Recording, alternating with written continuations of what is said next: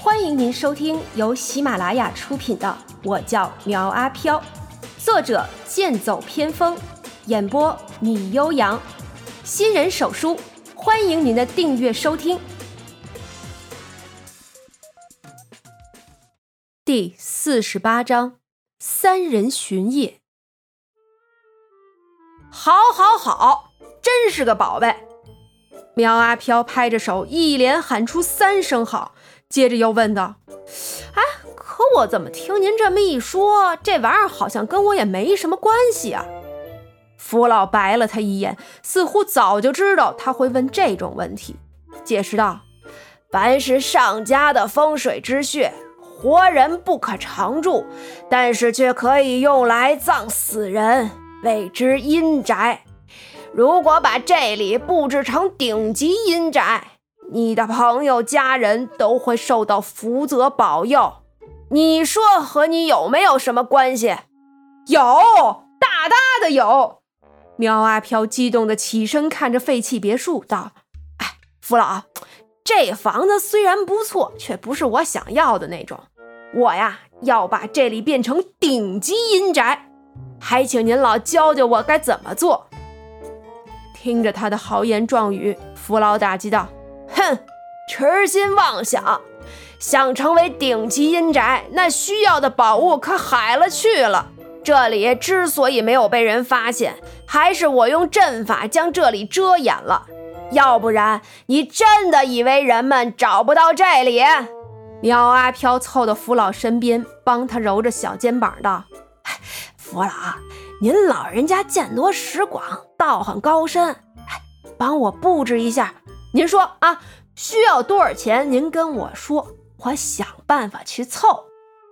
钱？哼，你以为有钱就能买到东西吗？啊，龙吐珠那是至阳之物，想要布置出来，还需要一份至阴之物。你以为东西很好找呢？福老话音刚落，突然瞪大眼睛看着苗阿飘手里不断抛上抛下的一枚大铜板。苗阿飘单手叉腰，以极其装逼的姿态道：“ 福老说的是啊，哎，这东西是不好找，可是我想还是有人愿意换的，您说是不是？”福老上前一把抓住那大铜板，仔细看过后道：“你小子怎么会有万贯铜钱？嗨，一朋友给的谢礼。”苗阿飘实话实说。这是上次那位特殊来客送的礼物，可是福老显然是不信。福老不露痕迹地将万贯钱收起来，道：“这枚万贯钱我就收下来了啊！至阴之物我来想办法。只要你能尽快搜集起建造阴宅的东西，我就帮你免费建立一座顶级阴宅。没问题啊！我现在就找人去买建筑材料去。”苗阿飘刚要走，又被福老叫住：“你好好用脑袋想想，你用普通的水泥材料，怎么可能会建造出顶级的阴宅啊？想要建好，就需要特殊的材料。你听好了啊，腐尸土、血人类、碎骨木、养魂木，这些呀，缺一样都不行。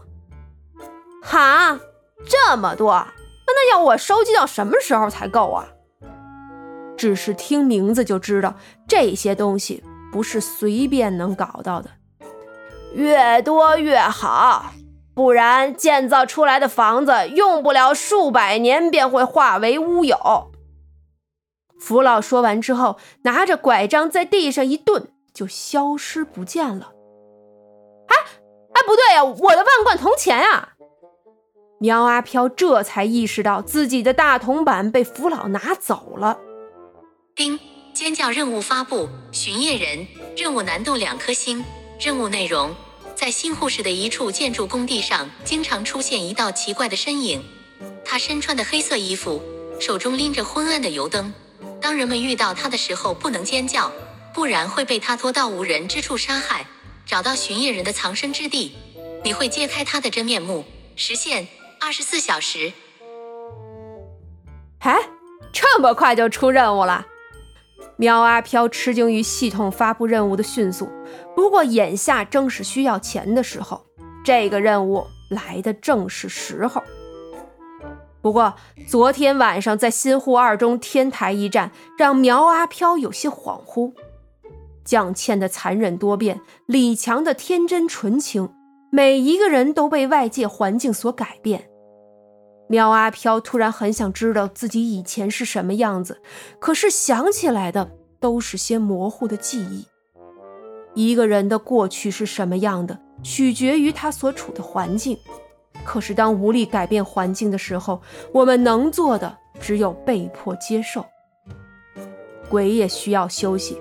苗阿飘躺在沙发上呼呼睡去，小文很乖巧地趴在他怀中，给他带来一点点关怀。小莹没有去打扰他们，而是静静地看着苗阿飘，似乎睡着的时候，苗阿飘才不会那么讨人厌。是夜，人们下班回家和家人团聚，餐桌上说着今天发生的趣事儿，开开心心又过完一天。苗阿飘在小莹的带领下前往任务地点帝景花园。帝景花园现在正处于建设当中。一期已经建好了，二期却出了乱子。据说看管材料的保安在夜里巡逻的时候看到了恐怖的东西，可是监控上却没有拍到。很多人跟保安说这里有脏东西，纷纷辞职不干。开发商以为是对手找来吓唬他们的，一怒之下将保安部全部开除，然后换了新的保安上岗。可是第一天就失踪了两个人。出了这事儿，工期也就停了下来。开发商组织大量的人手，准备连夜抓鬼，可是蹲守了几天也没有找到。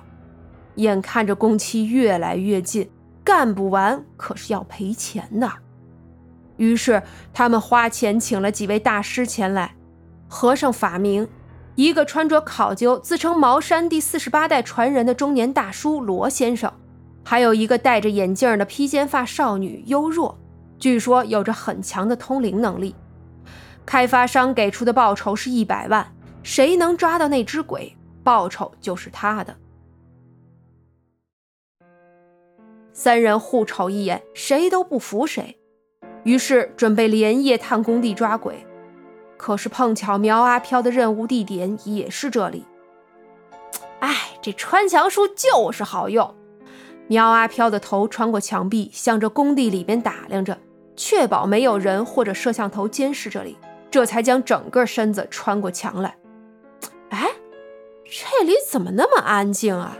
大晚上的没人值班吗？现在的人真是够懒惰的，宁愿多刷会儿小视频，也不愿意出来溜溜弯儿，一天天的就知道在长膘。苗阿飘吐槽一句，然后准备找人问问这里是什么情况。突然，远处传来一阵说话声。苗阿飘循声而去，只见一个青年背着包，正和一个中年人说话。罗先生对徒弟小安道：“徒儿，还记得师傅教过你的吗？啊，泰山崩于前而面不改色，你瞅瞅你这一头汗的。”小安委屈道：“师傅，我跟你来是学相术，又不是抓鬼。再者，这里真的有鬼怎么办啊？”罗先生轻哼一声：“怎么办？凉拌！遇到他正好试试我最新练就的掌心雷。”小安闻言，脸上布满了苦笑：“哼，您别说什么掌心雷了，那不就是丢出去的擦炮吗？”呆。你怎么把实话说出来了啊？